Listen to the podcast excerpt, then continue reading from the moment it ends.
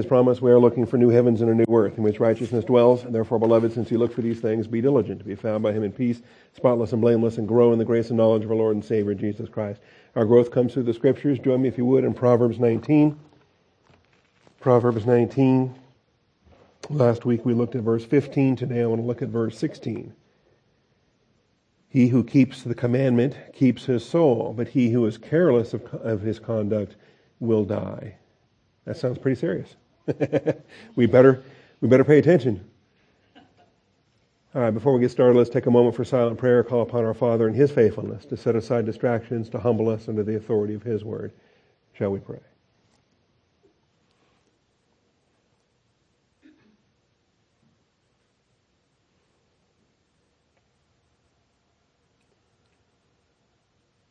Most gracious Heavenly Father, we do come before you this morning, thankful for your faithfulness, thankful for your truth, recognizing, Father, that you are the Creator God of the universe, and we are we are your creatures. And Father, we are humble before you. We stand before you in fear. We don't want to lose our reverence, Father, as we approach the living and abiding Word of God. And so, Father, this is the time you have designated, and this is for our blessing. We want to redeem the time for your good pleasure and for the glory of your Son. And we call upon the faithful teaching ministry of God the Holy Spirit to open our eyes, open our ears, and quiet our hearts. We thank you and praise you, Father, in Jesus Christ's name. Amen. All right, so a week ago we dealt with laziness. Laziness casts into a deep sleep, and an idle man will suffer hunger. And in the recognition that laziness itself is an active agent that the verb cast into a deep sleep is, uh, is not where we want to be. That it's not normal sleep. This is the kind of deep sleep that even if uh, surgery is performed on you, it doesn't wake you up. This is the deep sleep Adam was in when the rib was removed. And this is a deep sleep uh, in spiritual terms where no matter what happens, you're not waking up. That uh, the truth of God's word can be right before you and you won't wake up to see it. You won't wake up to hear it.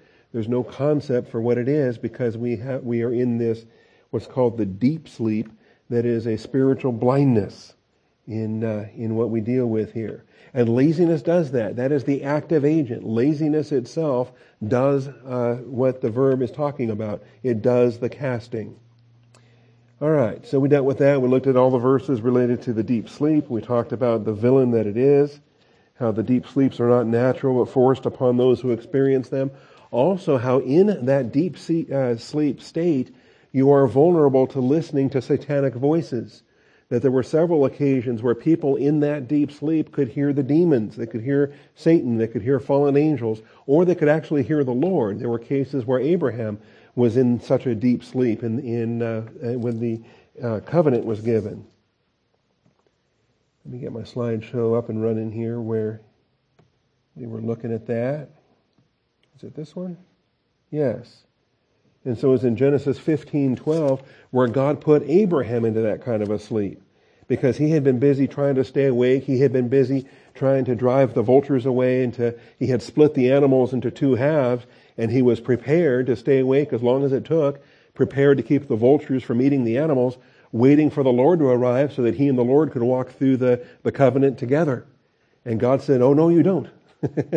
he put him to sleep because God walked through that covenant uh, with the oven and the torch. I believe that was representative of God the Father, God the Son, and they went through that uh, that covenant together. It was an agreement on God's part alone, an unconditional covenant. Abraham cannot break that covenant if he wanted to, because he wasn't walking through as a co-equal member of that covenant. Unconditional covenant in Genesis 15:12. And in the process of that deep sleep, he heard a prophecy that came from the Lord, a prophecy about the, the slavery in Egypt, the prophecy about the iniquity of the Amorites and the, the conquest of, uh, of Canaan and those things there. So it's not only the demons that can be speaking during such uh, deep sleep. Uh, the Lord himself, on at least that occasion, uh, spoke as well. Anyway, um, that's where we were a week ago. Today I want to move on to point 10 and I want to talk about guarding your soul. Whereas Proverbs 19:8 addressed loving one's soul, Proverbs 19:16 describes guarding the soul. Guarding the soul. And so you see it here Um, he who keeps. Now that word keep, the Hebrew verb is shamar, and I'm going to give that to you in a moment. We'll spell it out for you and give you the Strong's number for shamar. But um, you can cross off keeping if you want and, and write guarding. And I think guarding is the better word, although they're, they're both used uh, in, in an interchangeable way. But guarding the commandment, guarding the soul. And if you want to, I mean, it's the same verb, it's shamar that's used twice. If, if you prefer to think about keeping the commandment and guarding the soul, you can change the English verbs uh, but it's the same Hebrew verb, whatever you choose to do with it. And this is uh, for our own benefit, for our own protection. And I think that we need to guard our souls. The scripture describes the necessity for guarding the soul, guarding your hearts and your minds in Christ Jesus. And uh, it's a principle that I think a lot of believers don't pay attention to. And uh, maybe if they've been under teaching, they can consider feeding their soul as, as a necessary function.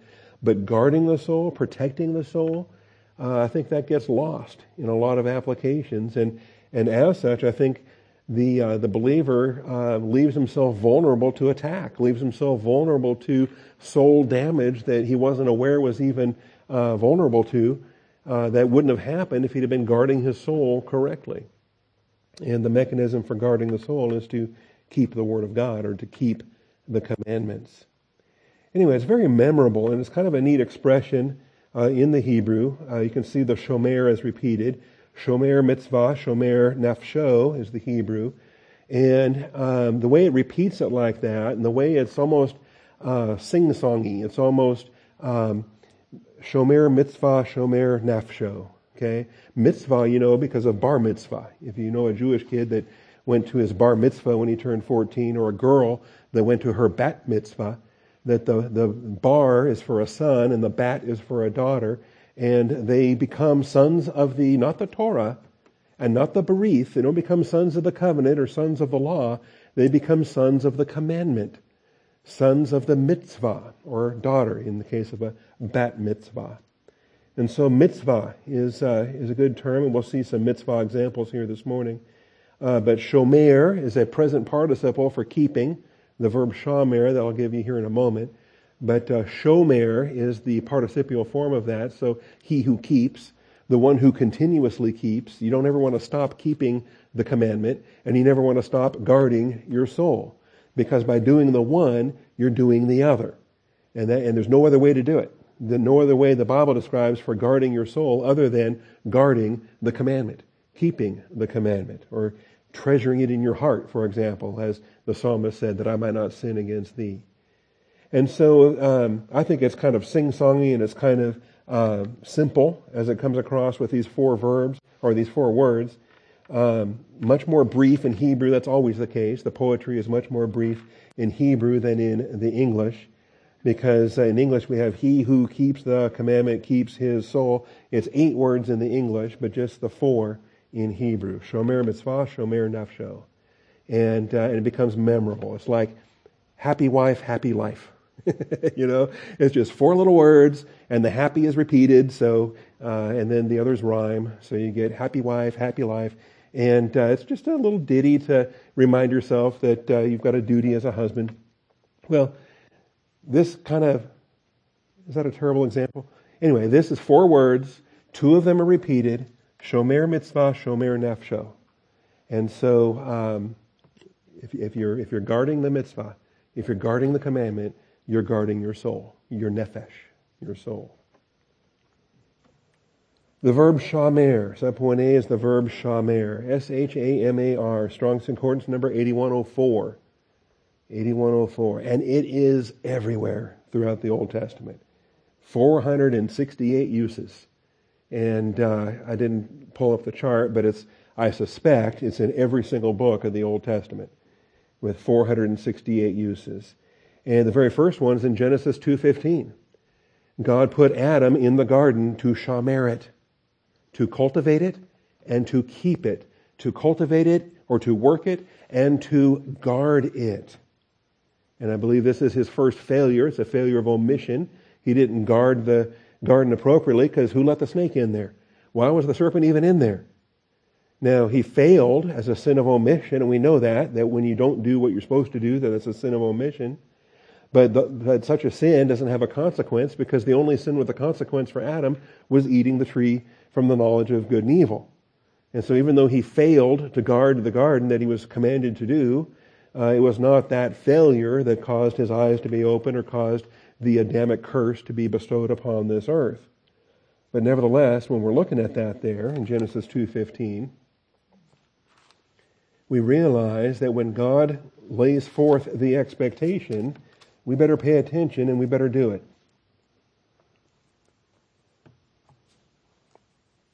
And uh, so many fundamental things here. I'm looking forward to teaching Genesis when we finish with Hebrews.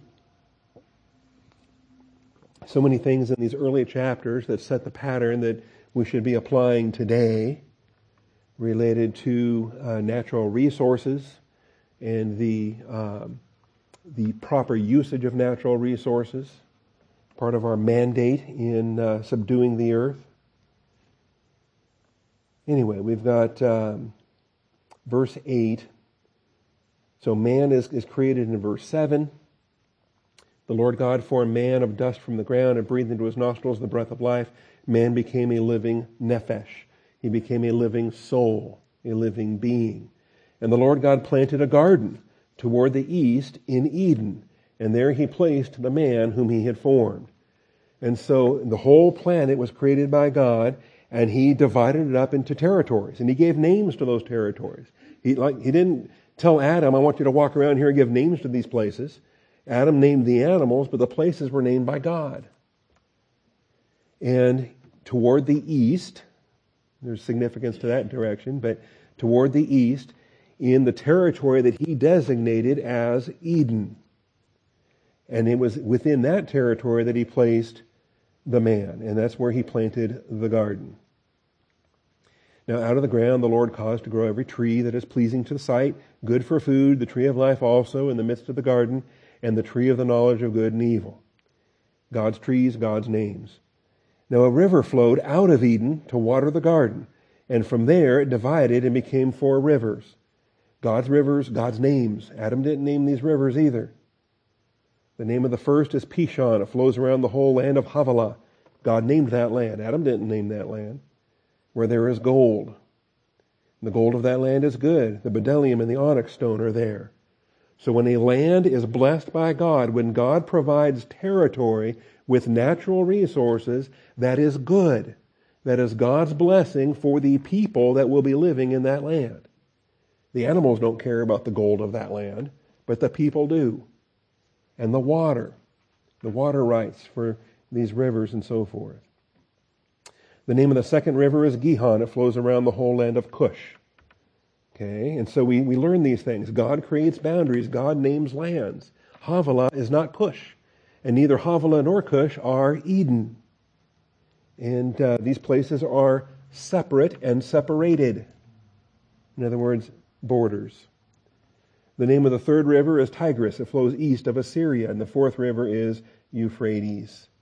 So Havilah, Cush, Assyria, and Eden. We have four geographic territories that are stipulated, along with four rivers, and uh, the wealth of these different uh, lands. So the Lord God took the man, put him into the Garden of Eden to cultivate it and to guard it, to shamar it. Which causes us to wonder, well, what does he have to guard it from? What does he, who does he have to keep it from? and uh, who are the people that are going to be living in Havilah and Cush and Assyria, and what was God's intention for sinless humanity when they were fruitful and multiplied to fill the earth and subdue it. Uh, what is the uh, expectation of the, the different peoples that will be living in these different lands? And why would Eden have to be guarded? Well, none of those other lands have has a tree of life, do they? That's a clue. There's, there's something that, would, that wars would uh, be uh, started over, things like that. Anyway, when he says to guard something, that's not just a tip or a helpful hint, it's a command. And uh, if we fail to fulfill what he expects for us to do, there's going to be consequences. If, uh, and as Adam failed to guard the garden, the serpent got in there and his wife started listening, and, and we know what happened after that. If, uh, if you don't guard the mitzvah, consequences. and uh, you're not guarding your soul. And when you're not guarding your soul, you're going to despise your ways. And when you despise your ways, the consequences are death. Okay? And we're going to talk about that because it's not physically dropping dead by disobeying the scriptures, but it is operational death, it is carnality, and it will eventually lead to the sin and to death should a believer continue in that kind of despising. The uh, next time we see Shamar, it happens that they are sinners and kicked out of the garden.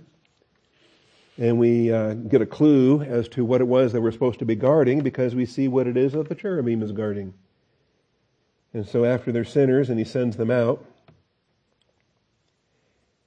let's see here. Of course, this is after they've already repented and after they've already accepted the provision for their nakedness. I believe this was their moment of salvation by grace through faith. That uh, he kills the animals, he provides the skins, and that in, in, faith they respond to the work of God by putting on the garments.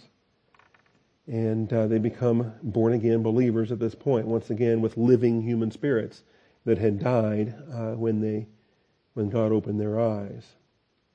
And so uh, now that they're believers, though, they uh, aren't going to be uh, staying in Eden any longer. It says in verse 22, the Lord God said, Behold, the man has become like one of us, knowing good and evil. And now he might stretch out his hand and take also from the tree of life and eat and live forever. Now the tree was put there for this very reason. But it was put there for this very reason for sinless humanity to have access to. But now sinful humanity has access to it, and God says that's a problem. sinful humanity living forever is not good. Immortality for sinful humanity is unthinkable in, uh, in God's mind. So he says, Therefore, the Lord God sent him out from the Garden of Eden to cultivate the ground from which he was taken. Notice the command before was cultivate and keep. Now it's just cultivate because you're not keeping the tree of life anymore. You're not keeping the Garden of Eden anymore.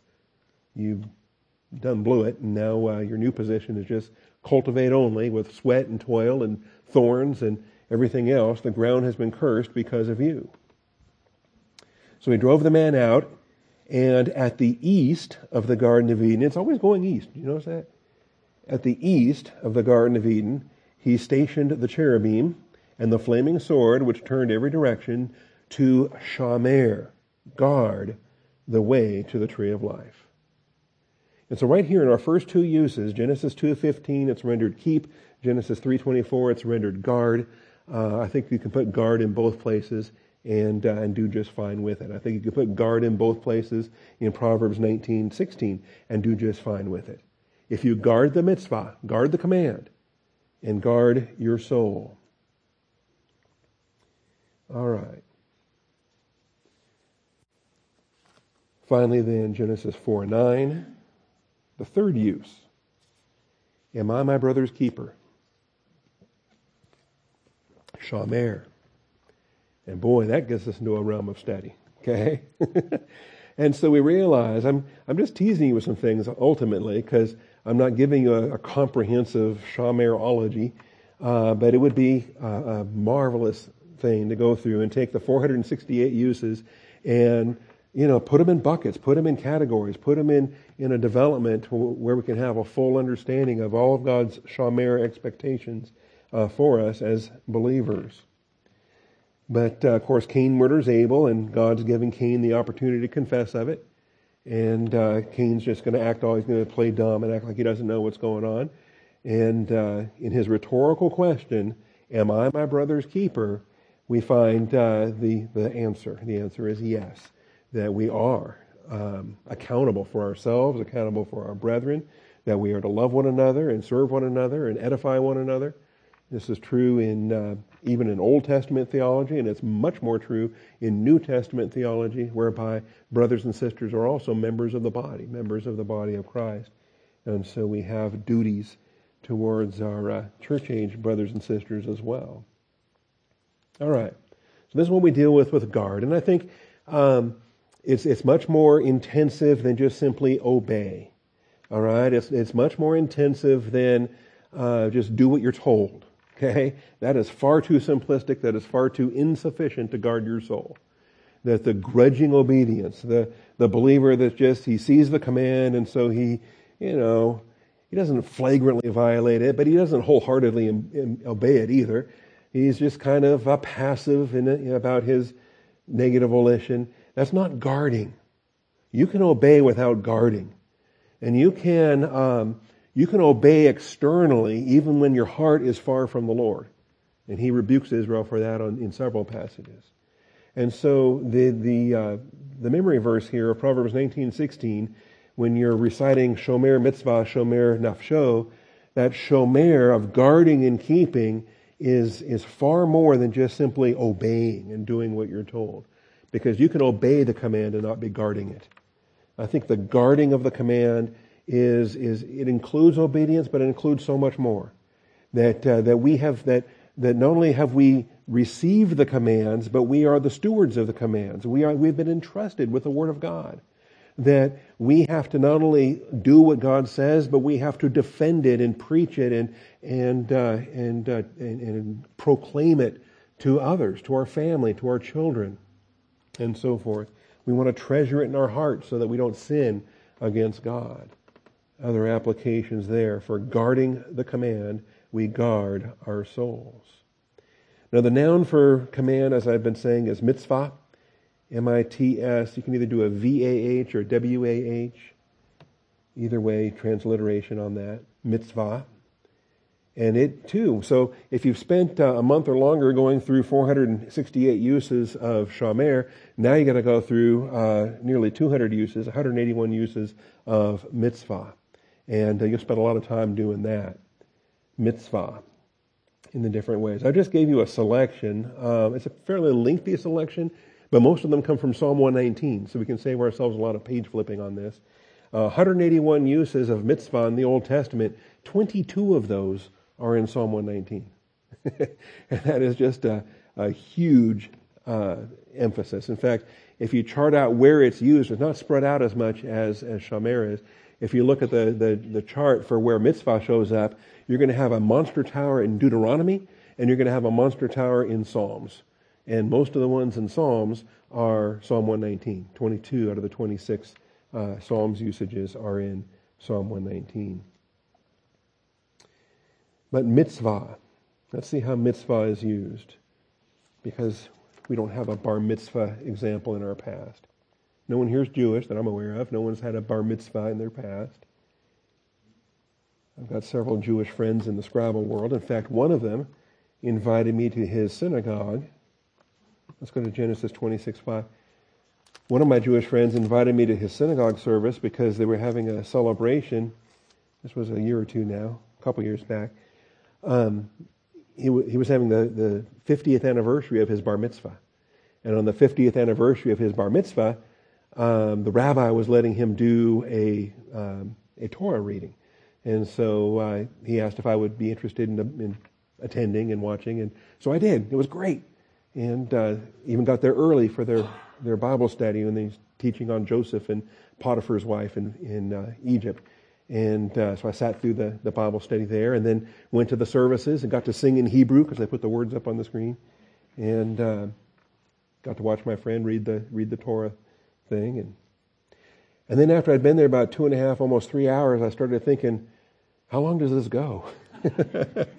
I did. I had no idea, and I was regretting not asking ahead of time. I was starting to get hungry. But anyway, they they they meet for hours on uh, on the Sabbath.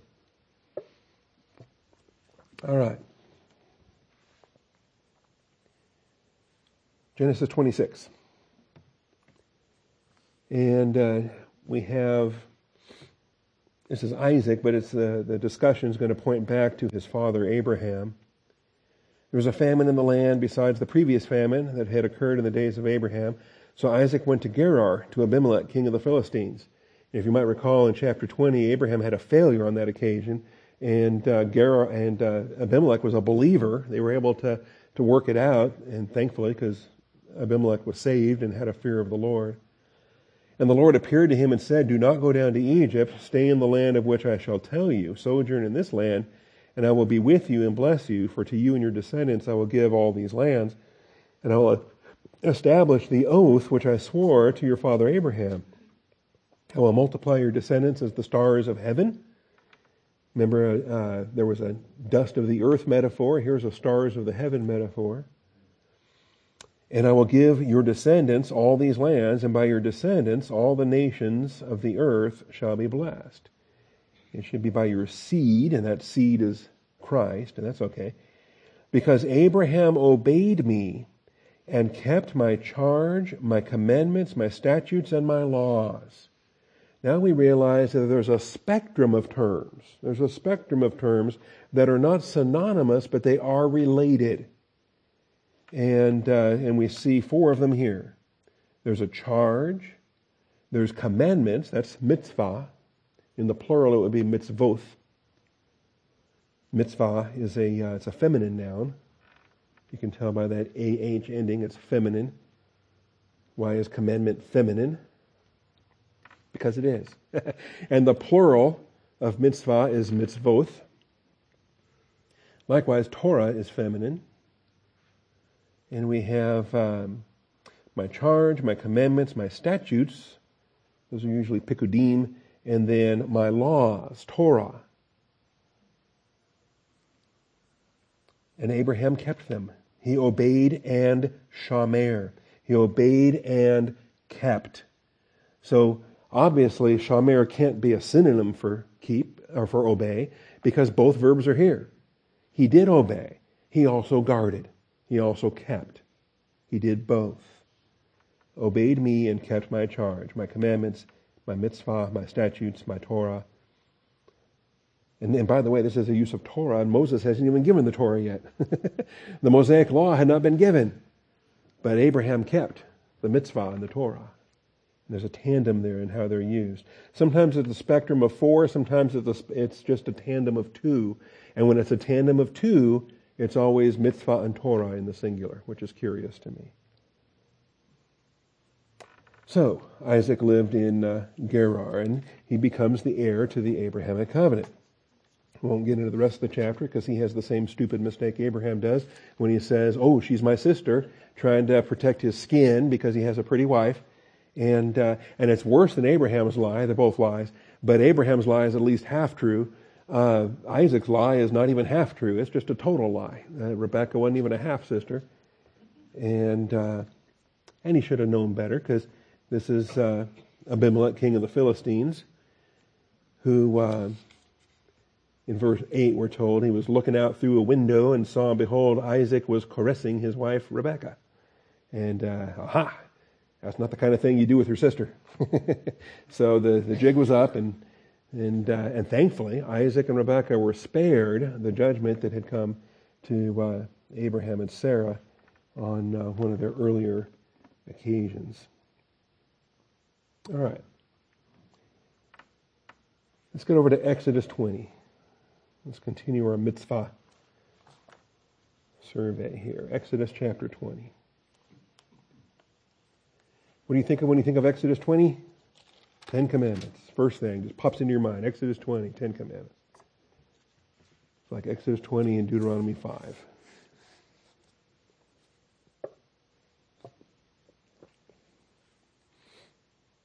The um,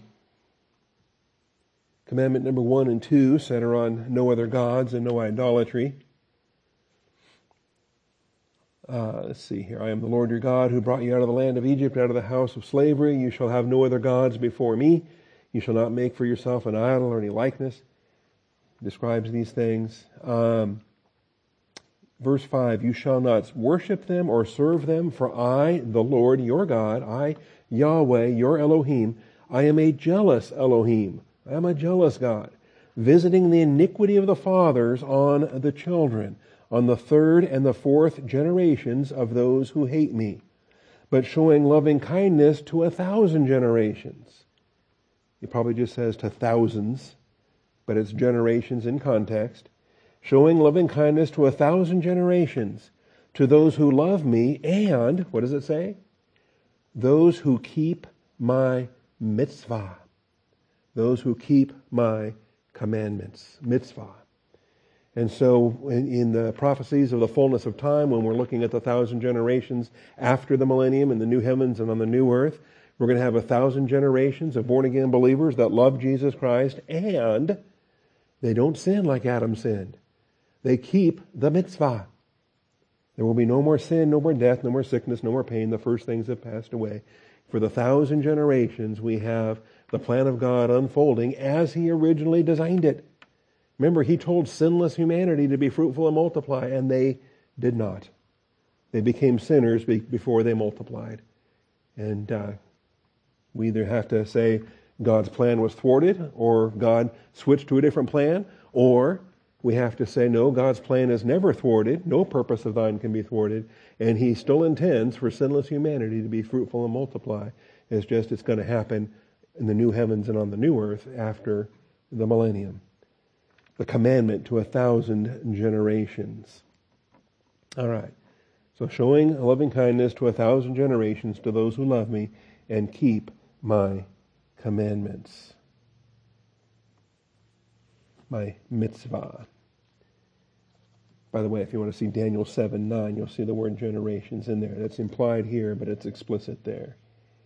Um, chapter 24 and verse 12.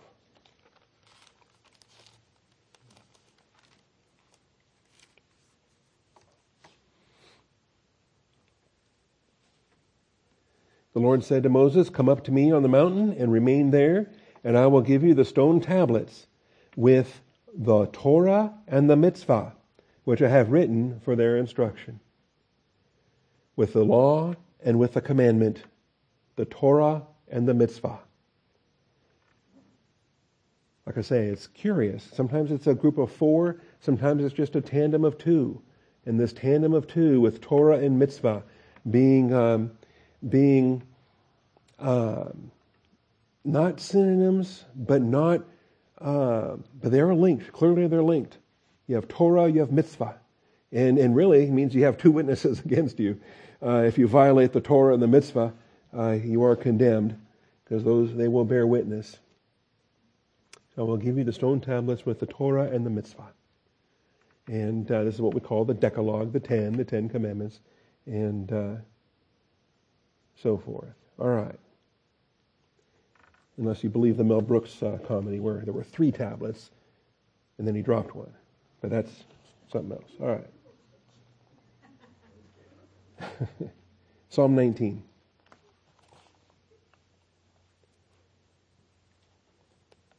Boy, that's a classic. Mel Brooks comes down off the mountain and says, I give you the 15, crash, 10, 10 commandments.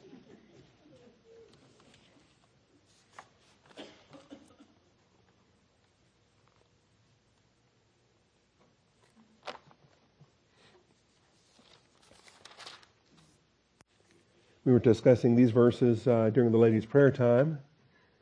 Some of the men and I were gathered in the room over there. We were looking at this. In verse 7, it says, The law of the Lord is perfect, restoring the soul. That's Torah.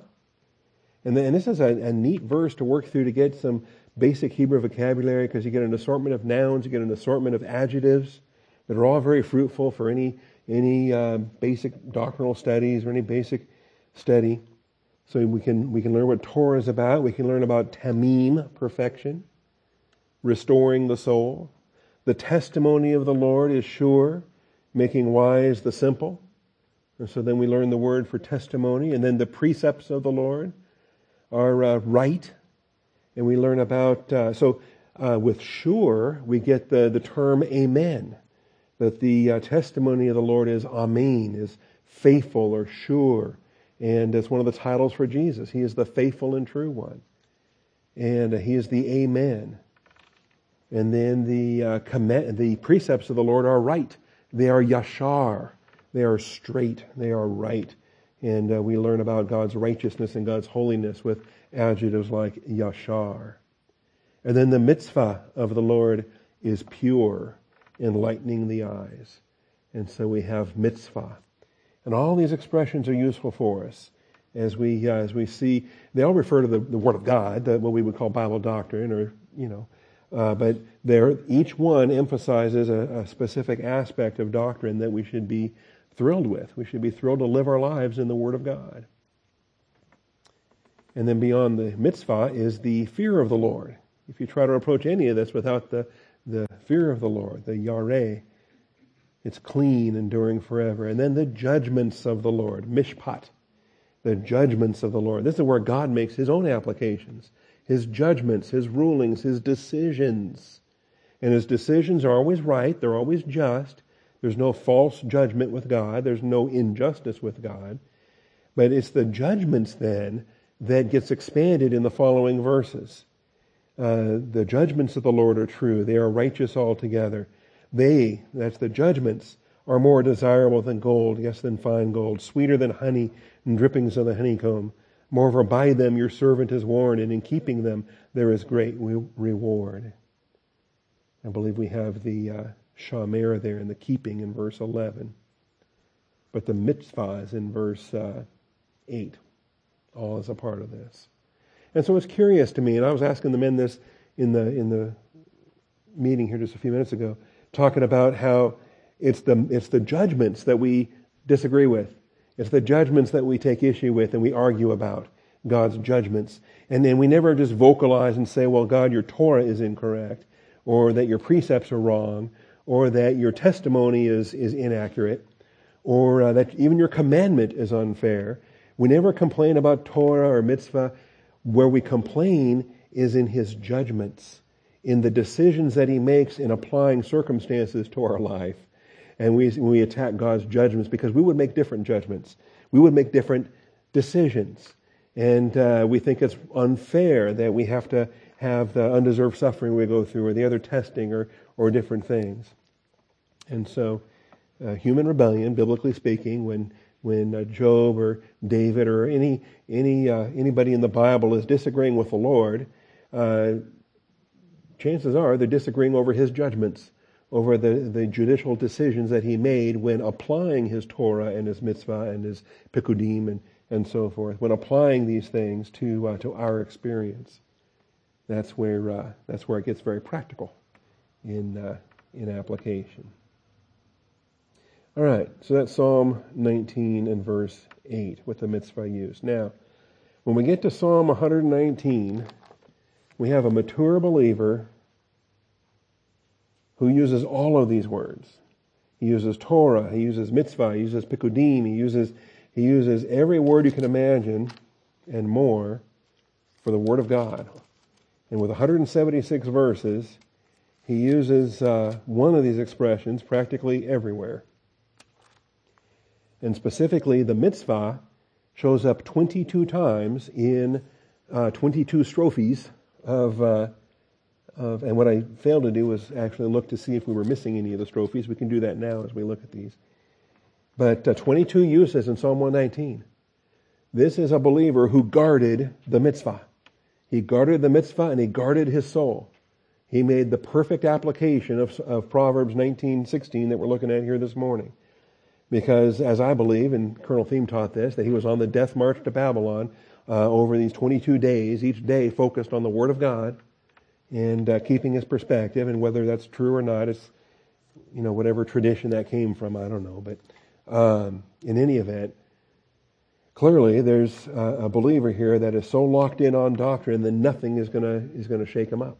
Even when his elders are rebuking him, even when those who should know, but his princes, his political leaders are letting him down, but he stays focused on doctrine. And this chapter is so critical in that regard. I almost want to teach it all over again. I know the notebooks are out there in the hallway, but all right. So in the Aleph strophe, which is verses 1 through 8, every verse here begins with the Hebrew letter Aleph. But verse 6, verse 6 here says, Then I shall not be ashamed when I look upon all your mitzvah, or mitzvoth plural, your commandments. I shall give thanks to you with uprightness of heart when I learn of your righteous judgments. And here's shafat for judgments. I shall keep your statutes. Do not forsake me utterly. So you see all these terms for the Word of God being used in parallel with one another, being used in, in, uh, in an interrelated way. But he says, uh, verse 5, he says, and there's a shamar use in verse 4. You have ordained your precepts that we should keep them diligently. We should shamar, we should guard them, keep them diligently. Oh, that my ways may be established, all my ways, to keep your statutes. And so we have ways, and, those ways are plural. And so, and uh, Proverbs 19:16 speaks of those ways. That when you despise your ways, the end thereof is death. So we have all of our ways, and we can think of our plural ways. Uh, we have, uh, you know, the ways. Um, sometimes we use life. You know, uh, your your work life, your home life, your sex life, your your business life, your political life. Your, um, you know, we've got all our. The English word we would use is life, but we could use ways and, and communicate the same thing. So in all our ways, in all your ways acknowledge Him, He will direct your steps. Okay? So that means your personal life, your work life, your marriage life, your family life, your sex life, your business life, your political life, whatever other life you have, your Scrabble life, whatever, whatever life you have. If there is some facet of your life that you are not oriented to the Word of God, that's a problem. Okay. Your economic life. How shocking is it when believers first realize, you mean the Bible has something to say about money? yeah, it does. And uh, your financial decisions need to be conformed to the Word of God. Anyway, so that's verse 6. Verse 10 in the Beth strophe. Verse 9 says, How can a young man keep his way pure? By keeping it according to your word, your davar. With all my heart I have sought you. Do not let me wander from your mitzvah, your commandments. Do not let me wander. And this becomes a problem is that believers start to drift and we start to wander and we, the law doesn't change, the, the commands don't change, but we start to drift, we start to wander. That's verse 10. Verse 19 is in the Gimel strophe. I am a stranger in the earth. Do not hide your commandments from me. That's a applicable verse since we are all pilgrims and strangers. This is a fallen world. It's not our home. So that's verse uh, 19. Also, same strophe, verse 21. You rebuke the arrogant, the cursed, who wander from your commandments.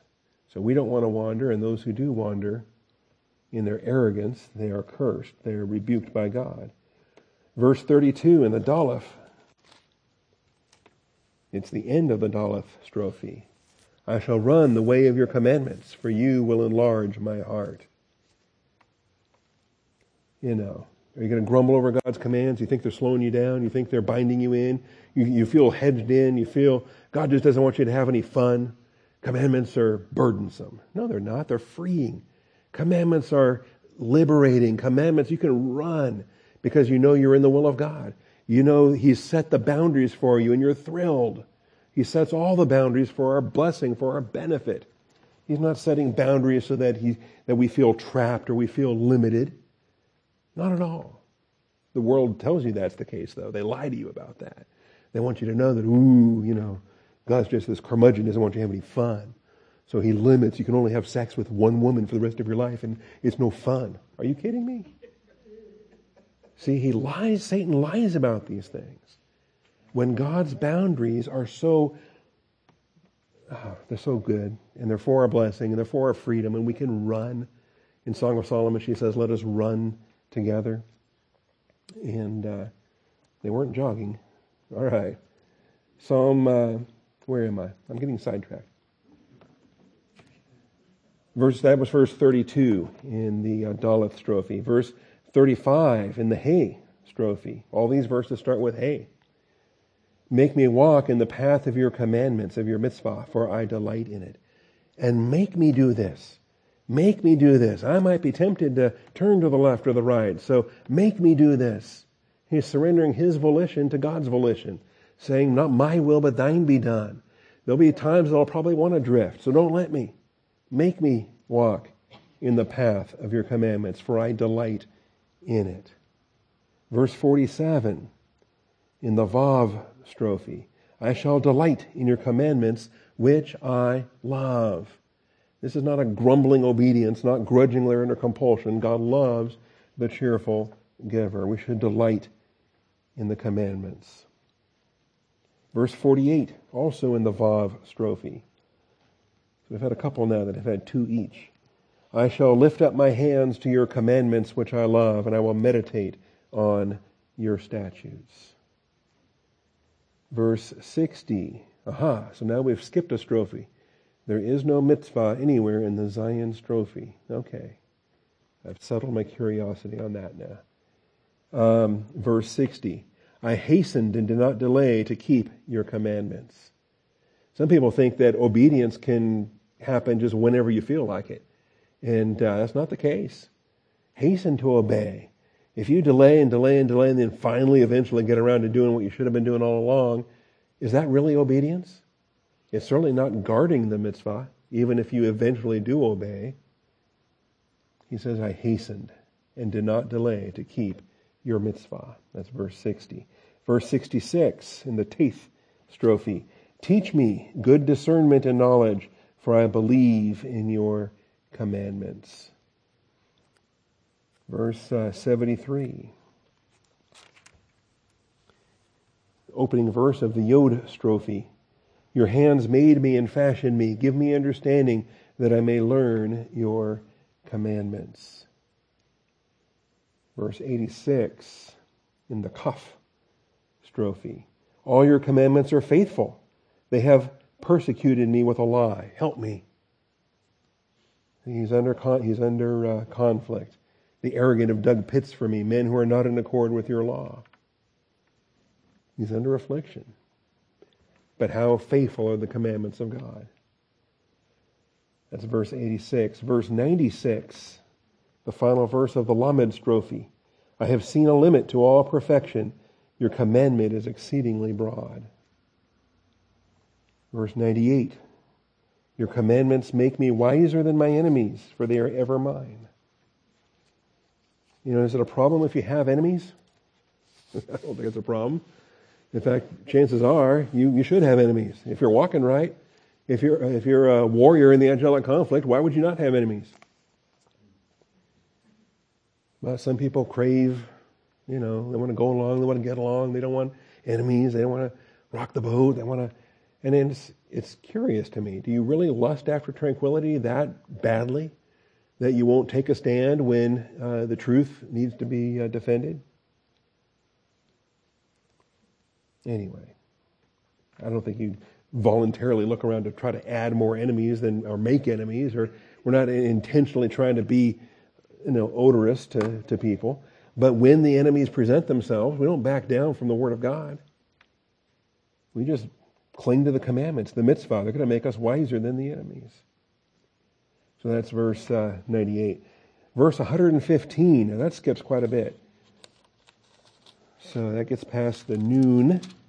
That's the second strophe we've encountered now without a mitzvah. Verse 15, 115 says, Depart from me, evildoers, that I may observe the commandments of my God. You've got to separate from those bad influences that uh, you got these, you're unequally yoked. You got uh, the wrong crowd hanging on you, and, and that's uh, hindering you from living the Word of God. So very uh, similar to other passages that we've studied before. Verse 127 in the Ayin strophe. Therefore I love your commandments above gold, yes, above fine gold, the wealth of God's mitzvah. Verse 131 I opened my mouth wide and panted, for I longed for your commandments. That's uh, an appetite that's ready to devour. That's uh, the panting, the longing. How sad is it that believers drift into this take it or leave it mindset where, eh, yeah, Bible class would be nice, but I mean, there's a football game on after all, so let's, uh, you know, are you kidding me? Especially in this generation, we are so spoiled. We can DVR anything under the sun and watch it whenever. There are no schedule conflicts now with anything on TV. It just comes down to your volition and what it is you choose to do in obedience to the Lord. So that's verse 131. Man, how many more are there? you think this was a big deal? I tell you, I want to have the kind of faith someday. I want to have the maturity of this psalmist here in Psalm 119. And uh, you know, if, if, the Lord delays long enough, lets me live long enough, And this kid had it probably at 14. I don't know how old this kid was on the death march. It's interesting to me. Verse 143 Trouble and anguish have come upon me. This is the tzade strophe. Trouble and anguish have come upon me, yet your commandments are my delight. Verse 151 in the Kof strophe You are near, O Lord, and all your commandments are truth. If you have this kind of love affair with the Word of God, I don't like using that phrase, but if you have this kind of a of a passion, yeah. Anyway, um, with the Word of God, I mean, just think about it, and uh, the nearness that that comes with. You are so intimate with the Word of God because you're so near to the Lord. You're so intimate to the Lord, and that's not an accident. Those things go together. Again, when you drift into that take it or leave it idea with the Word of God, uh, you're not going to be very near to the Lord Himself, not at all. Verse 166, we just skipped a third strophe. That means we passed over Resh and we get down to Sheen. 166 says, I hope for your salvation, O Lord, and I do your commandments. He's already a believer, of course. This is not phase one salvation. This is phase two. Verse 172 Let my tongue sing of your word, for all your commandments are righteous. Another one in the Tav strophe, verse 176 I have gone astray like a lost sheep.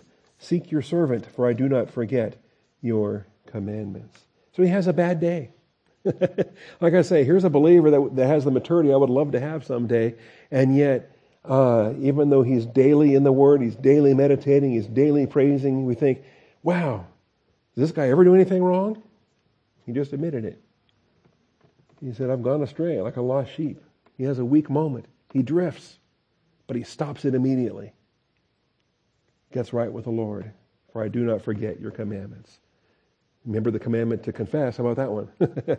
Let's confess and get back in fellowship. There's a good commandment. There's a good mitzvah to keep if uh, you drift a bit. All right, well, that wraps it up then, because that's 172 and 176, and we're out of Psalm 119. Look at that. The final verse of the, of the chapter. So 22 of these mitzvah, mitzvoth, that fill the chapter. All right, now in the seven minutes we have left, we can look at Proverbs.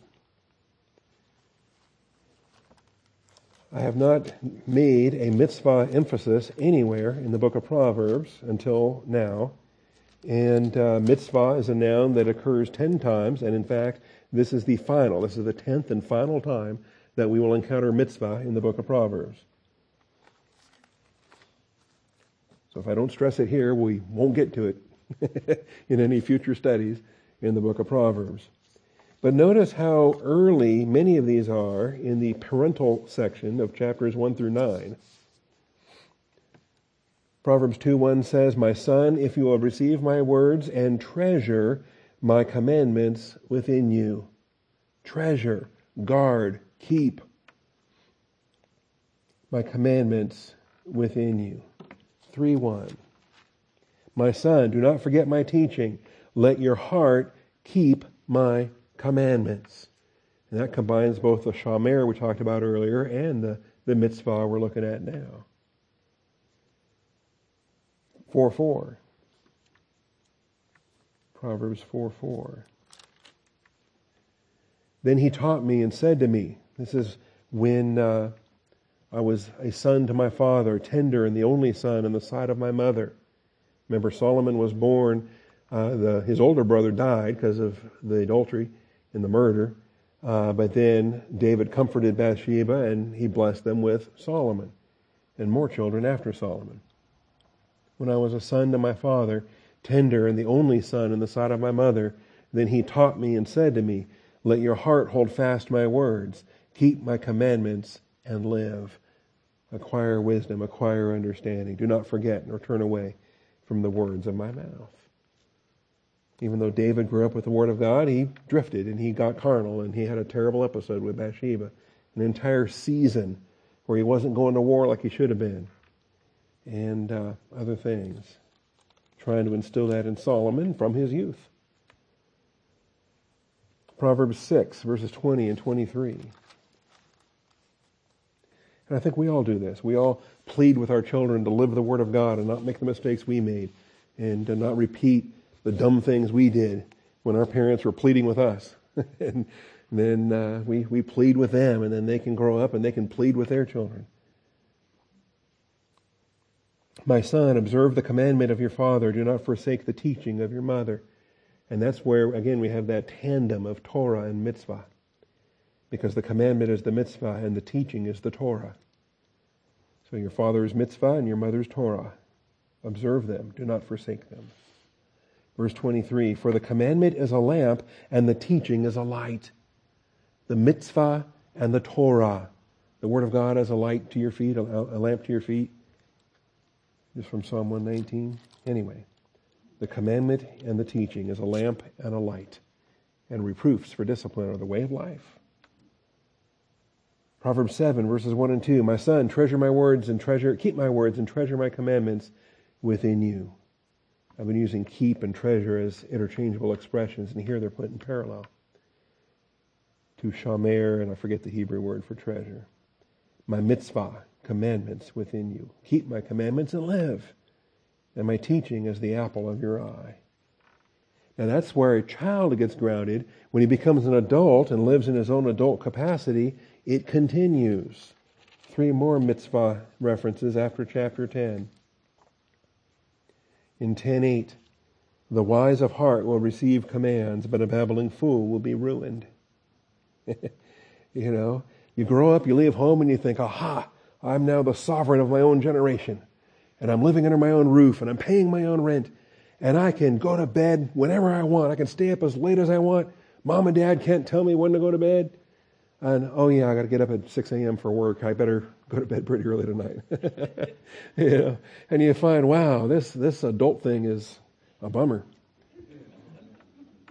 And, but when you realize if you're trying to celebrate no more commands, well, no more earthly father commands, but you're still under your heavenly father commands. So I hope you learned what those were about while you were under the earthly father commands, because uh, that was supposed to teach you what the heavenly father commands are all about, because they don't stop. The wise of heart will receive commands, but a babbling fool will be ruined. That's 10.8. 13.13. The one who despises the word will be in debt to it. But the one who fears the commandment will be rewarded. All right, well, that's our last one there. Uh, kind of neat that we hit the idea of despising, though, because that's what comes up next week when we finish the verse that he who despises his ways will die. The despising, if you don't have the fear of God's commandments, you will then despise all your ways. And that'll be worth a discussion as well. So didn't quite get through this. We still got despising your ways. Guarding the soul. All right, well, we'll cover that next week. Lord willing, rapture pending. We'll be here next week and then uh, which is March the uh, 4th, and then we will not be here on the 11th or the 18th. All right, so we've got one more Wednesday morning, and then uh, two Wednesdays off. That's correct. Okay. Thank you, Father, for this morning. Thank you for your truth. Thank you for your faithfulness. We ask that you would open our eyes. We've seen the verses. Now we've got to live them. Open our eyes to see what you mean by guarding the commandments, by not despising our ways. Thank you for your faithfulness. We want to live. We want to live abundantly as our Savior provided. I thank you, Father, in Jesus Christ's name. Amen.